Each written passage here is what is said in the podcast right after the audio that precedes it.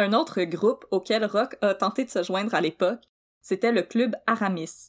Puis, selon mes recherches, c'est, c'est en gros les chevaliers de colon, avec leur petit tapis à boules. Puis le nom d'un mousquetaire? C'est bien drôle! C'était, c'était une sorte de club social euh, catholique, tout simplement. euh. Même s'il n'aimait pas les catholiques, il aimait euh, avoir du pouvoir dans un groupe.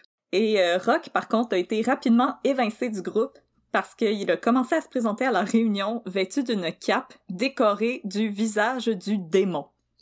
Ah, ben ça se peut que ça t'aliène la communauté catholique, ça, en effet. c'est- Et euh, il voulait aussi, il voulait que les autres membres du groupe mettent des, euh, des manteaux de cuir aussi décorés du visage du démon. Puis rien d'autre, parce que c'est une colonie, une colonie nudiste. Rien d'autre, c'est une colonie de nudistes. Euh, en tout cas, moi, je, je sais pas qu'est-ce qu'il voulait dire par visage du démon, mais je suis sûre que ça aurait été des méchants beaux euh, cosplays d'Alice Cooper. en effet! Puis euh, honnêtement, si, euh, si les clubs catholiques s'habillaient comme ça, je pense que tout le monde irait dans les clubs catholiques. Je Ben tiens oui. à vous le dire, si vous êtes dans un club catholique présentement puis vous vous demandez comment revamp votre image, bon, vous savez qu'est-ce que vous avez à faire, mais aussi euh, des capes puis des manteaux de cuir, vraiment cool. Puis des petits tapis à la fesse en boule de bois. Yeah yeah! Comme dans le sketch de François Pérusse, oui. Faut expliquer nos références, là.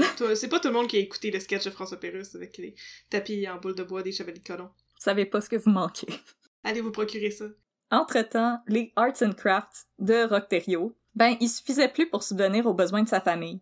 Francine ignorait combien d'argent Rock faisait vraiment avec la vente de ses, avec la vente de ses bagosses en bois, Trois puis bientôt elle a été obligée de recourir à l'aide sociale.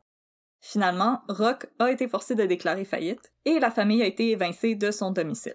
Écœurée de Thériault, qu'elle soupçonnait en plus d'infidélité, Francine a loué un petit appartement pour elle-même, Rock et François, euh, Rock Junior et François, pardon, et euh, s'est trouvée du travail comme serveuse et elle a mis Rock à la porte. Eh ben, Francine, elle a bien fait, parce que Rock y avait en effet ses vues sur une employée d'un magasin à grande surface du nom de Gisèle Tremblay.